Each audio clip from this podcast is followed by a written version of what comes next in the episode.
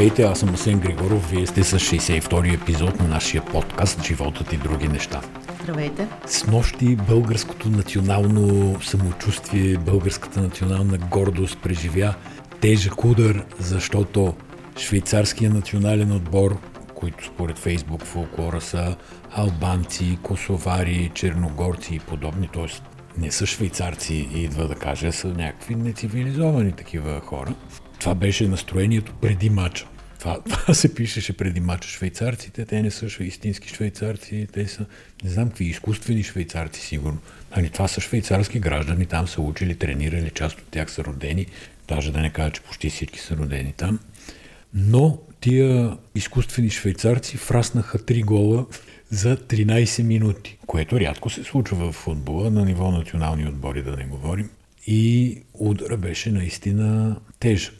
Ма има ли изненада, не ми е интересно на мен, защото кой има очаквания към българския национален отбор и въобще към българския футбол? Интересното е, че хората непрекъснато имат някакви очаквания към най-странни и невъзможни за товарване с положителни очаквания неща, като например българския футбол. Там последната огромна драма беше оният злополучен матч с Англия на Васил Левски, където някой нещо беше организирал, някакви расистски тъпоти имаше. А, Геде Бопли, Неси Бопли, кой там влиза в а, футболния съюз. Този Михайлов. Борислав Михайлов. Борислав Михайлов каза, че няма си подава оставката, па като видя полицията, веднага си я подаде. Но откакто си я подаде, е така си стоят нещата в този футболен съюз. А това беше бая отдавна, преди 2-3 години най-вероятно. Пандемията е виновна, Сене. Тези хора, които са се окупирали около футбола и които де-факто го удушават и, и душат непрекъснато, си стоят там и работата си върви. И сега тук Бербатов беше обявил преди една седмица горе-долу, че има, да кажем, интерес и някаква възможност да се кандидатира за председател на Футболния съюз. И същата тая велика фейсбук общност започна да вика, ама той няма управленски опит. А тия сегашните имат управленски опит. И его с нощи се вижда управленския опит. Всичко за футбола, според мен, може да бъде обобщено с един коментар, който прочетох днеска по повод на вчерашния матч, разбира се. Това е цитат от Лотър Матеус, германската легенда от преди години. Пита, ако не се лъжа, швейцарска медия го пита какво мисли. А истинска швейцарска или такава нещо? Прикрита косоварска? Истинска швейцарска, го пита и той казва, че в България футбола се управлява само от връзки и връзкари, в този смисъл въобще не е притеснен. И като се замислиш, те са чичовото, сина на еди кой си, братовчеди и няма как да се получи. Да, на всичкото отгоре днеска видях едно мнение на Тодор Батков, който беше дълго време формален собственик на акциите на Левски, защото всъщност действителният беше един Майкъл Чорни, който по време на правителството на Костов на времето му отнеха всякакви права да пребивава в България и го изгониха. И сега Батков се обажда да каже нещо очевидно във връзка с този матч. Но говори по-нашироко за българския футбол, за Левски, нали, където на него очевидно му е сърцето, как се чувства на Наско, който бил много добро момче, ма сам не можел да се справи.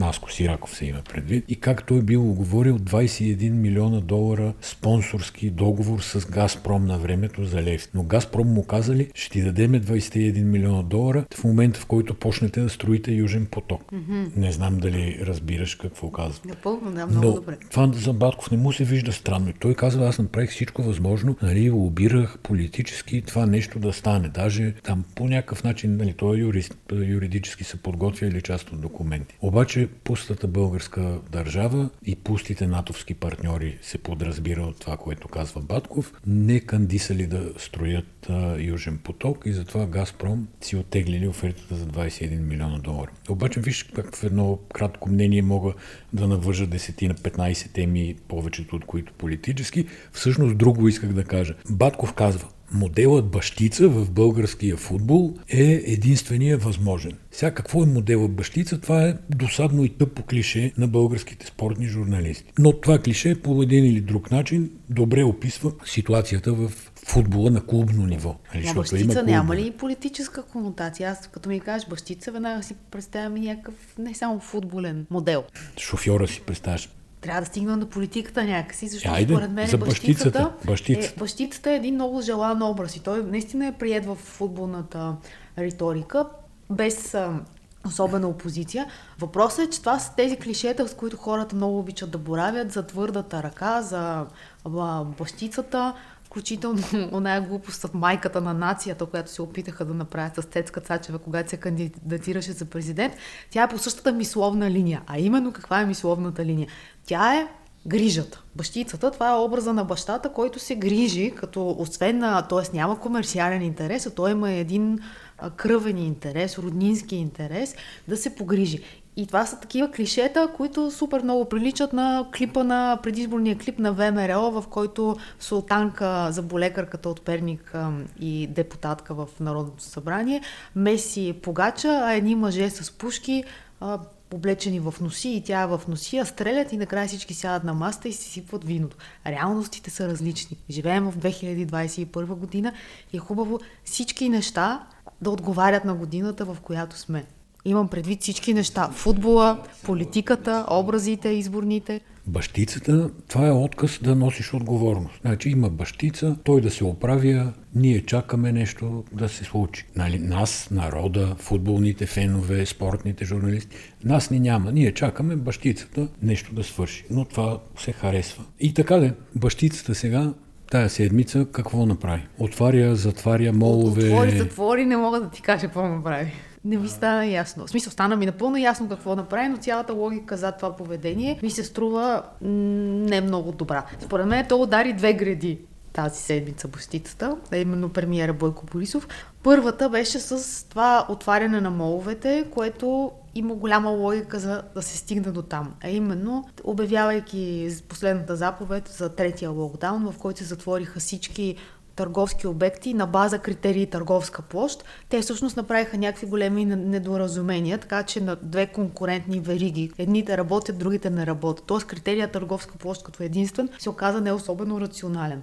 Естествено, тези с търговските площи протестираха, естествено се обърнаха към министъра на економиката, който е техния ресорен министър. Да, има отношение към цялата работа. И тогава се стигна до ситуацията, в която сутринта министъра на економиката дава, а след обяд бащицата обратно не дава. Между двете обаче какво се случва? Обажда се Ричард. Наш любим герой. Да, този човек, който управлява кризата зад колисно.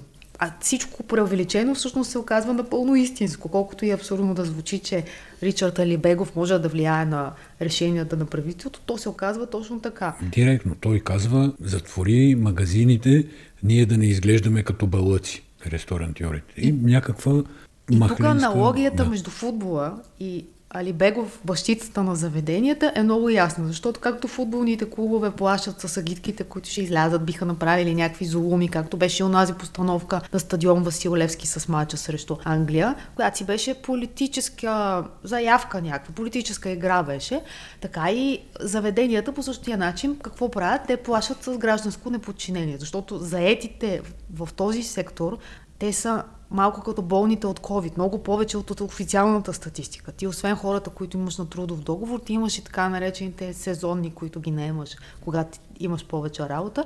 Тоест, аз предполагам, че те биха могли да образуват една критична маса, което на премиера не му се харесва и на никой премиер не би му се харесва. Та това е едната града, която удари. Втората града, която удари Бойко Борисов, това беше заиграването с Себастиан Курц, който излезе преди една седмица и каза, че има несправедливо разпределение на ваксините и даде за пример България, където не стигат ваксините и по този начин поиска уж да се преразгледат квотите за държавите. И е имало вчера е имало среща на ръководителите на държавите членки и там Меркел директно е нападнала Курц, съответно и Бойко Борисов, и е казала, че държавите не са се възползвали от Просто не са поръчали достатъчно, да. Да, защото истината е, че имаше квота 1,55 на глава от населението, която всеки имаше право да ползва. Е, ние не сме ползвали, но на а, нашия бащица се някой друг му е виновен. И дори да не му е виновен, те успяват някакси да... Успяват, не знам де, ама поне се опитват да извъртат така нещата, че цялата вселена работи срещу тях. Вчера дадоха една пресконференция, в която обвиниха някакъв много зъл бесепар от Централната избирателна комисия, че бил виновен за така наречения хаос с протоколите. Чакай, днеска здравният министр е дал пресконференция и се е изказал, в която обвинява учителите и лекарите, като обвинява в кавички го слагам в случая, че прекалено много вакцини искали и затова не стигали в момента вакцините. Те, дето си скъсаха обувките да ходят по телевизиите да казват как населението не иска да се вакцинира. И накрая двоен лупинг извода какъв е? Много добре им работила комуникационната стратегия. Да, която, падаме по гръб, която е, разбира се, нулева. Нямаше абсолютно никаква, даже напротив беше отрицателна, защото по един или друг начин, чрез поведението на Борисов особено, се поощряваше да кажем, скептичното отношение към ваксините, да не използвам по-силни думи. Но така, за протоколите се оказва виновен един член на ЦИК от БСП, а не, например, огромното мнозинство, което в ЦИК имат ГЕРБ и Обединените патриоти. Да, обаче за... причината за протоколите, които не случайно им казват судоко протоколи, защото те представляват един дълъг лист с много графи, в които трябва да се попълнят всичките данни и преференции от хартиеното гласуване и от електронното. Тоест, ние имаме нещо като хибридна избирателна система, в която която обаче трябва да свърши на, на хартия, на ръка написано това нещо. И това се е приело като част от промените в изборния кодекс в Народното събрание. И тогава ГЕРБ не са имали нищо против, даже напротив, напротив тогава защитавали е култовото, са. Да. култовото изказване на Цвета Кара Янчева, което когато тя, обсъждайки гласуването, машинното гласуване, а, ако си спомниш, каза, някой беше питал, добре, каква е разликата с това хората, като отидат на банкомат, да си вземат пенсията на банкомат, при което тя казва, на банкомата този човек има цялото време, през целия ден, може да стои 25 минути на автомата, само че пред изборната урна чакат 50-60 човека. С новите мерки, които са въведени, може би няма да чакат 50-60 човека. Това също е така тема за размисъл. Как се отразява третия локдаун на избирателната кампания и на активността? Банка в Ингланд пуска нова банкнота, не видях номинала, между другото, 50 паунда, с образа на Алан Тюринг. Това е човека, който разбива германската шифровачна система Енигма по време на Втората световна война и е, може би, един от хората с най-голям персонален принос за победата над нацистска Германия, тъй като е дал възможност да се разшифроват всички кодирани послания на германската армия. И Интересното е, че на самата банкнота повечето от изображенията са тип ребус. 12 загадки мисля, че има, които са прогресивно стават все по-трудни. Тоест ти когато решиш една, следващата е зависимо с първата и става все по-трудна и доколкото прочетох, ти трябва нещо от рода на 7-8 часа, ако си опитен в разшифроването. Точно така. И... Може би единственото по-трудно ще бъде само протокола на ЦИК. За това започвам с разшифроването и тая връзка исках да направя между енигмата. Но вече сериозно, тук интересното е, че тези загадки са публикувани като предизвикателство от а, сегашните наследници на Тюринг в а, британските тайни служби. Това е отдел за борба с а, кибератак и киберсигурност, не запомних точно как се казва, но те са тези, които обявяват предизвикателство в Твитър за решаването на въпросните 12 загадки. Да, иначе имало анкета преди 4 години, в която са питани хората как, кои личности биха искат да видят на банкнотите. И той е бил един от близо 1000 учени. Останалите хора са били от други сфери на живота. И след това го съкръщават списъка до топ 12 и така той става всъщност човека от банкнотата с загадка и се честват 109 години, мисля сега от рождението. Всяка година се честват ясно. Така не. Но имаше един много хубав филм за него. Енигма се. Имаше филма, беше уникален. Да. да. И всъщност неговата съдба съвсем не е толкова лека, освен че той разгадава машината Енигма. Негов, неговия много голям принос е свързан с компютри. Там е голямото му дело, но той е осъден заради хомосексуална връзка. Това го имаше и във филма и е третиран като престъпник в Великобритания. Тоест той не може да се радва на гениалността на тези. Ей се самоубив. Да, и през 2009 година Гордан Браун излиза и публично се извинява. Тоест, може да приемем, че тази банкнота и това решение е някаква форма на реабилитация. Обществено, политическо, социално, но е, така да се каже, изтеглят чертата и си признаят някаква грешка към един човек, който не е направил много за света. И е интересно просто да подчертая това, което казваш, как работи оная система. Гордън Браун се извинява, 4 години по-късно Гордън Браун се извинява от името на британското правителство, разбира се. Четири години по-късно кралицата го помилва посмъртно. Тоест вижда в какъв времеви прозорец върви и се развива цялата история. Да, но това означава, че първо има някаква здрава логика, за всичко останало. Второ, има някаква приемственост за ценностите, на къде се движи едно общество. Докато ние тук всеки път откриваме топлата вода или продаваме стари неща по нов начин, или ги забравяме напълно и тръгваме в нова посока. Да, тук ако питат кой да сложат върху банкнота, сигурно Чорбанов ще излезе. Не искам да му се подигравам, обаче толкова говорене срещу COVID и срещу ваксините, сега го заведоха нали, в болница, дано всичко да е наред, да е жив и здрав, да се оправи и да се възстанови бързо. Искрено му го желая. Добре, ти поставяш една много интересна тема, защото напоследък всичко, което излезе като новина, се превръща в скандал. Може би после ще минем по скандалите на седми от Фейсбук, които разбира се са скандали тук на един балон, в който ние живеем. Много градове не са ги чували. Но скандала за Чорбанов специално беше, трябва ли това да бъде новина? Има ли обществени интереси? Не е ли издаване на лична информация? Защото здравето е изключително лична информация. Ако ти не пожелаеш да оповестиш, че си е бил болен или се намираш в болница, хората нямат право да го направят вместо теб. Моята позиция в този случай е категорична. Това е новина от голям обществен интерес, защото тази новина сама по себе си опровергава негови изказвания, силно медиатизирани през централни национални медии и второ, потенциална измама, защото той твърдеше, че е преболедувал да кажем през декември вече забравих. Добре, Точно... обаче първо има една хипотеза, че ако си поледувал един път, не означава, че не можеш да поледуваш два пъти. Така Тоест е. ние това нещо не го знаем. Само предполагаме, че той би могъл е, хипотетично е, да не е бил откровен. Но медицински погледнато има, има вероятност това пъти да се зарази. Да, и да го караш така. по различен начин. От друга страна, потвърждение на тая диагноза дойде от самата болница Света Ана. Да, след като вече беше писано, че той се намира в ВМА. Тоест, тук има един проблем, той пак е с прикриването на няко, някои неща. Истината е, че нищо не може да бъде прикрито. Заради времето, в което живеем и заради мащаба на държавата. Има и, дру, има и, и друг аспект.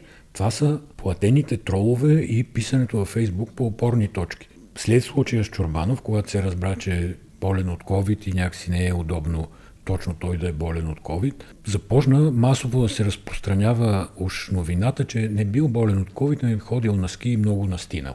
Нали, това беше някаква тъпа опорна точка, както имаше подобно, как да кажа, в същата степен тъпа опорна точка, когато загина това дете на шахтата до инфекциозна болница. Масово започна да се пише и да се тиражират, че с извинение пред всички той бил цигане и се опитвал да извади кабел и затова го фанал ток посред бял ден, 12 часа, пред сигурно десетки и стотици хора наоколо. И тая дълбока държава, която със сигурност, ако не подкрепя пряко, то поощрява изказвания от типа на тези на Чорбанов и на Мангаров, тя работи някъде отзад. То смяташ, че това е дълбока, а не е ли дълбоката глупост? Аз много често си мисля, че подменяме дълбоката глупост с дълбоката държава, защото за тя дълбоката Масовото държава тиражиране и опитите да се влезе под всеки коментар, където да се копира един и същи текст с въпросната теза, дали заради момчето, дали заради а, Чорбанов сега, ме кара да мисля, че не е просто човешка глупост. Да, иначе човешката глупост, глупост наистина е неограничена. Не е за подценяване в никакъв случай. Когато се случи тази авария в Суетския канал, т.е. не знам дали думата е авария, това става дума за контейнеровоза Ever Given, който заседна и реално спря търговията в Суетския канал, тогава под новините, които излизаха, много хора а, с претенциите, че могат да управляват кораби,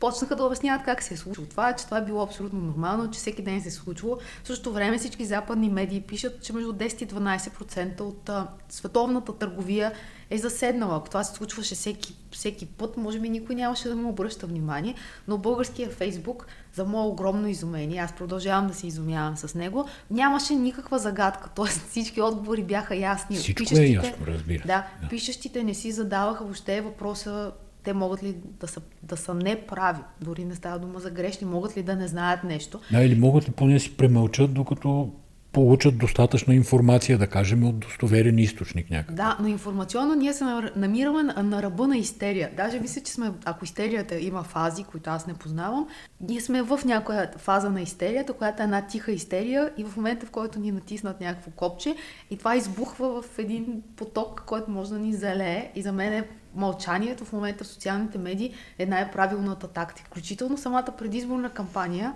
тя също изглежда крайно деформирана. Аз тук ще оставя да продължиш, защото знам, че имаш какво да кажеш по въпроса. Искам да направя само следната оговорка. Ние винаги, във всички случаи в нашите подкасти, и старателно и умишлено сме избягвали да дискутираме някакви новини или каквото и да било, базирани на социалните мрежи. Именно заради голямата субективност, това, че това, което виждам аз не го виждаш ти, трети хора съвсем не го виждат една немалка част от хората са мотивирани по друг начин и това е било наша политика и ще продължи да бъде наша политика, но сега наистина има някакво натрупване на събития, заради което си позволяваме да отворим тая тема.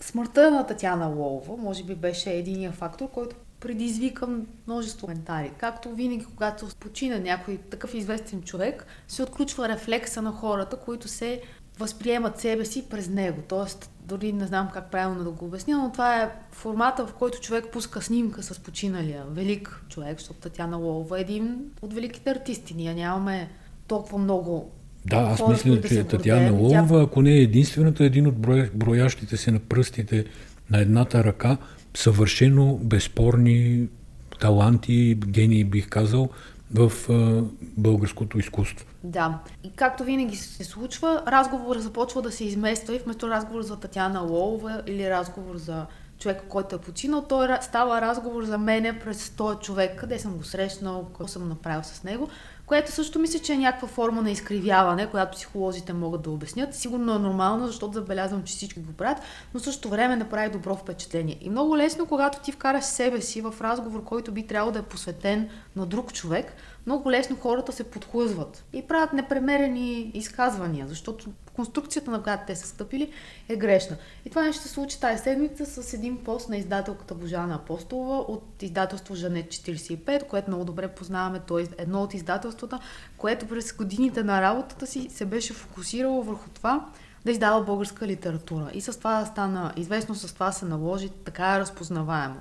И Божана Апостолова беше написала нещо, което съм сигурна, че след това не особено си е харесала, свързано с финансовите възможности на Татьяна Лолова, за това актьорите как стават забравени. Може би тя Точно има... за липсата на финансовите възможности, защото като казваш така, че с финансовите възможности на Татьяна Лолова, сигурно една част от хората ще си помислят обратното, че тя е имала, което би било напълно заслужено, но тя имала големи финансови възможности. Напротив, става дума за това, че тя не е можела да си позволи дори елементарно медицинско оборудване, което в случай е трябвало за болестта на мъжа и докато беше жив. Да, и тя дава пример с премиери на Жанет 45, където Татьяна Лолова била канена е получавала някакъв много символичен хонорар.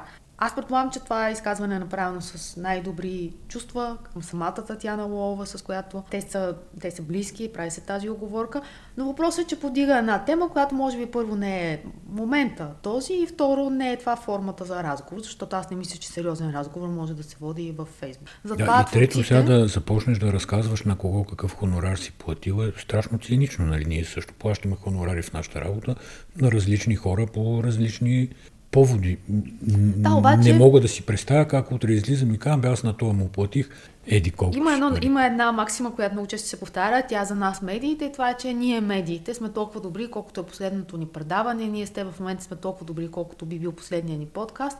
И за съжаление се оказва, че човек е толкова добър, колкото е последния му пост във Фейсбук. И аз мисля, че ние не искаме да си причиняваме това, защото зад Божана Апостолова стоят години работа стои издателство, стоят много книги публикувани, предполагам стоят много хубави неща, които ние не знаем. И затова моя съвет към всички тези хора, публични личности, е просто да си удрят някаква спирачка някога, за да не изпада в такава ситуация, че те да са толкова добри, колкото е последния им пост. От друга страна, тези публични, те, те ги наричат вече, те си имат име публични тричания, които се правят, такива своеобразни фейсбук съдебни процеси, също са много грозни, защото те дори когато ти си от принципна позиция, дори когато изразяваш мнение, ти нямаш легитимното право да съдиш другите. Нали така? Да, да, така. Институциите те биват конституирани по волята на суверена в крайна сметка и служат на някакви общи цели, а индивидуалните присъди, които хората раздават, все пак си остават лично мнение и е грозно, когато по този начин хората се сблъскват. Имаше още няколко примера от седмицата. Да, аз ще дам един набързо, който е, може би, малко по-широк от това, което ти казваш. Страшната залисия по това, че всички сме страшни експерти във Фейсбук, освен това сме с огромно чувство за хумор, освен това всичко ни е ясно, нали, всичките конспирации, доведе до това миналата седмица, когато прокуратурата са лови едни печатари, ако си спомняш, с фалшиви долари, евра и подобни. Нали, няма да разказвам, защото подробно разказах миналия подкаст и разказах и гледната си точка, но тогава, поради политиката ни да не говорим за Фейсбук, се въздържах, но сега ще го кажа. Три дена, целият Фейсбук, аз все пак имам максимално широк кръг хора, следвам. Всичко беше ха-ха-ха-ха, колко е некадърен този прокурор, колко са тъпи полицаите, един голям майтап. Като беше очевидно, че не е толкова проста историята. И че дайте си сметка, че хората по ключови позиции могат да имат морални конфликти, могат да имат съвсем нали, други проблеми, за които бихме могли да изказваме мнение и да ги съдим, но в никакъв случай не са идиоти, които да помислят реквизитни пари за някакви истински пари. И на фона на цялото това габаркане а, през седмицата, през края на миналата седмица, естествено дойде експертиза на БНБ в понеделник, които казаха, че нали, нещата не са точно така, там всеки може вече да си прочете Еми, казаха две, две важни неща, които според мен да дори са важни да се знаят. Едното, че когато става дума за реквизитни пари, те не могат да възпроизвеждат размера на истинските пари. Минимум 20% по-големи или по-малки трябва да бъдат по закон. И другото беше за броя на ном, ном, номера, който идентификационния Не, номер, който имат Че парите. не могат да имат че серийни номера и че не могат да бъдат двустранно отпечатани. Това са нещата. А това бяха двустранно отпечатани, нали аз пак да не се повтарям от миналия подкаст, но имаше, не можеха да имат клишета за релефни надписи, пък те имат релефни надписи.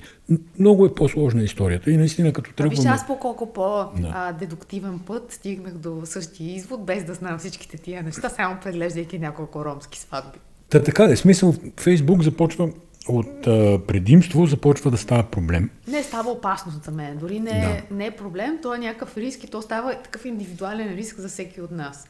Ама и за всички общо, защото в края на краищата, както навсякъде, там има инфуенсъри. Някои са микроинфуенсъри, други са макроинфуенсъри и умишлено или неумишлено, но се получават понякога страшни изкривявания. Ама това също е... От друга страна, голяма част от медиите, които да кажем са по-мързеливи при търсенето и проверката на информация, директно цитират някакви фейсбук мнения и постове без абсолютно никакъв редакционен филтър.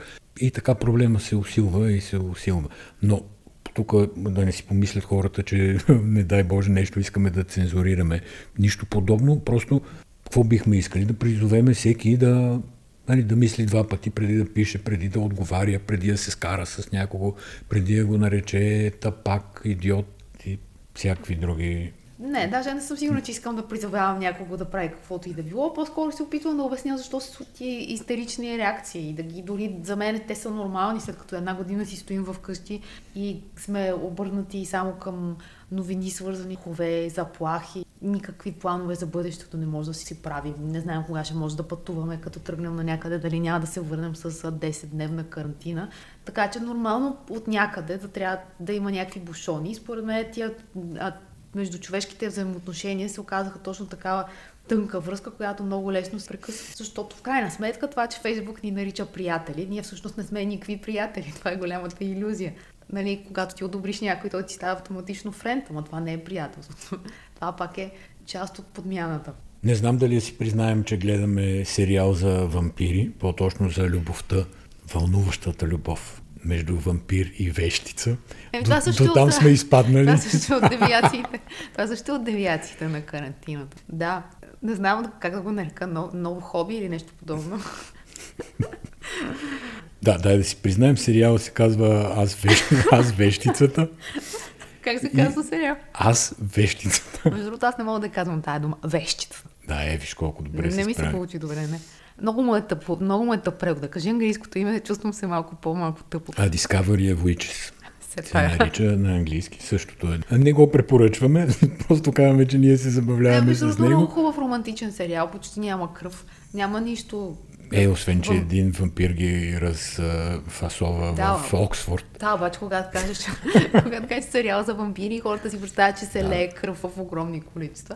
А всъщност тук е Да, има любов, по-културни са вампирите, само един е, един е този, дед ги разкъсва и те, другите вампири го търсят да го убиват, защото им развалял имиджа.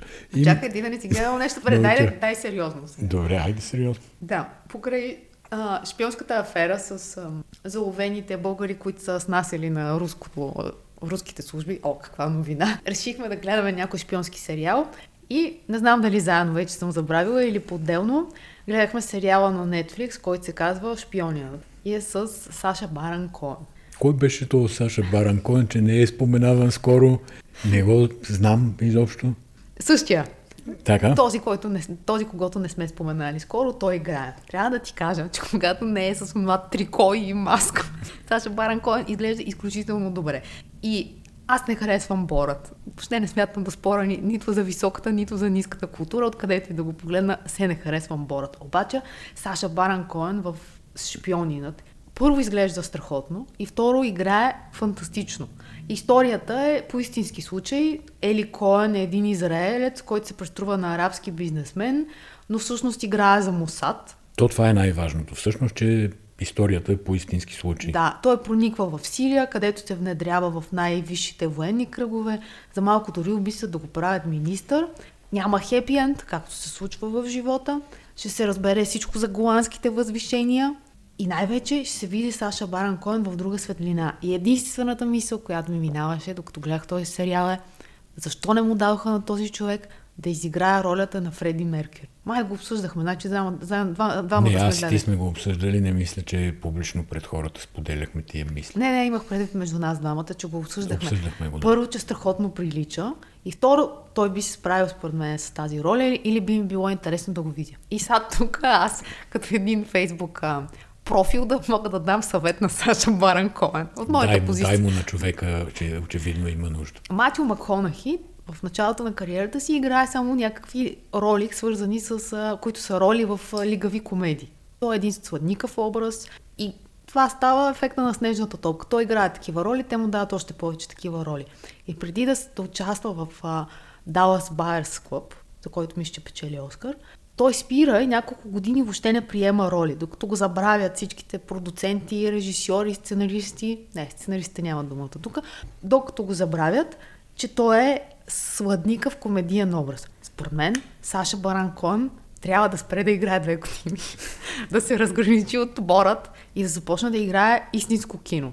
А, кажи му на човека. Това Казвам му е аз много, от мое име. е Сигурна съм, че стигна до него. И накрая мога да направи политическа кариера, защото Матио Маконах и сега е нали, як тексаски каубой, който всяка седмица бълва там някакви послания а, към тексаското население. Да, обаче той после направи страхотни роли в а, този криминалния сериал True Detective. Беше уникално. Да, и той има страшно много потенциал, който да В даде на нас, Интерстелър направи много хубава роля. на нас Да. зрителите, затворени вкъщи от пандемията. Ние имаме нужда от това.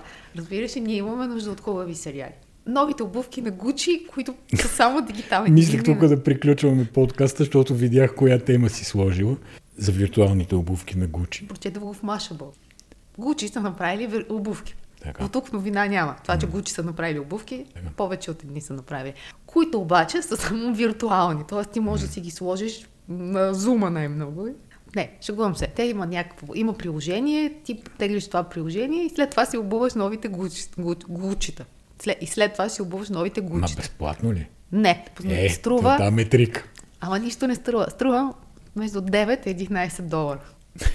Но Единственият бройни фенове на Гучи, капка по, капка вир.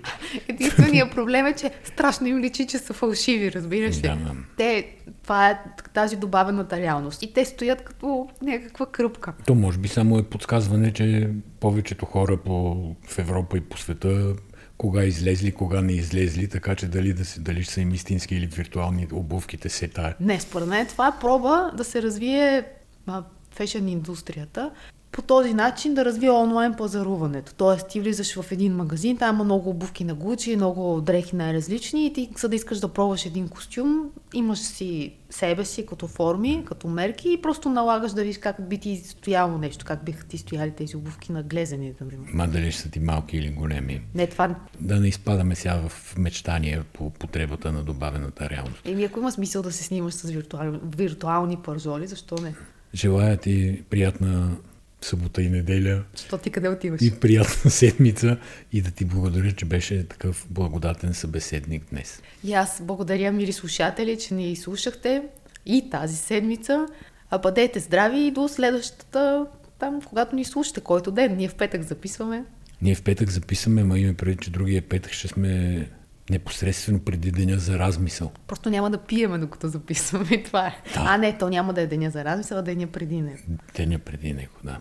Така че ние можем да кажем много размисли в петък. Не, ние можем да кажем просто да не ни слушат в събота, да, да мислят да, не сами. ни слушайте събота, Да. направо. Да, и след това обещаваме да запишем едно специално, извънредно, ексклюзивно, уникално издание точно след изборите. Обещахме ли? Така ще. Окей. Айде, до скоро. До Чао. скоро, чао!